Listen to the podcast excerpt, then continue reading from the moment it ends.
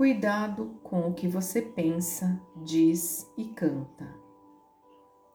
A ação tem que ter um propósito, tem que ter uma intenção. Se você não compreende a intenção da ação, você não compreende o propósito daquela ação. E aquela ação torna-se um fardo para você, um peso, porque você não compreende o que está por detrás daquele feito. Quantas vezes nos perdemos em sofrimento por ações que tomamos tão desnecessárias, por atitude que julgamos banais e que na verdade não o são. E esse pensamento de banalidade nos mostra, na verdade, que não compreendemos realmente o que aquelas ações são e o quão necessárias são para todo um contexto de viver em harmonia.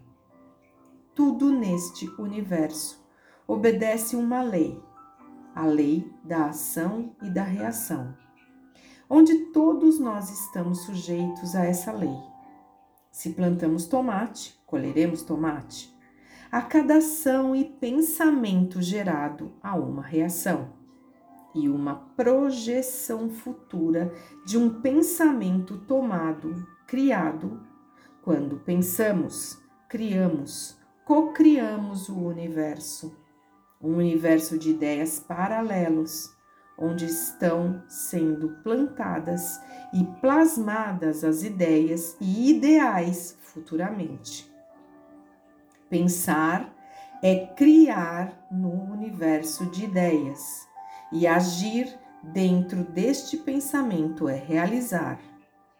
Por isso, é preciso tomar cuidado com o que se pensa e com o que se pede.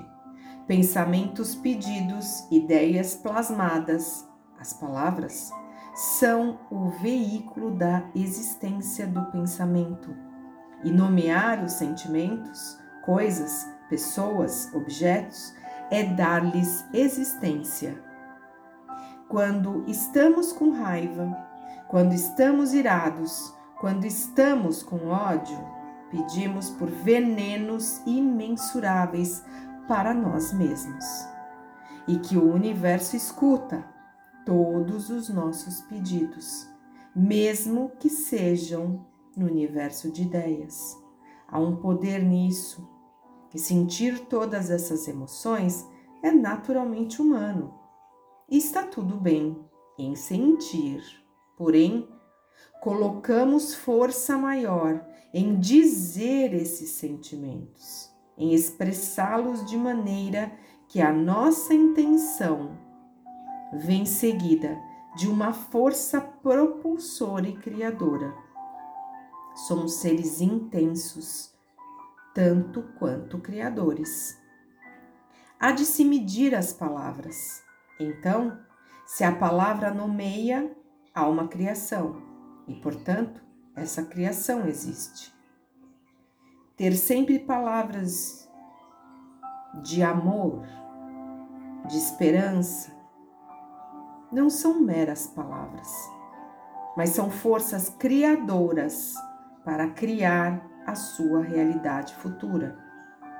Crie jardim de flores Crie jardim de pomares que frutificam frutas sadias para que você possa colhê-las no futuro próximo.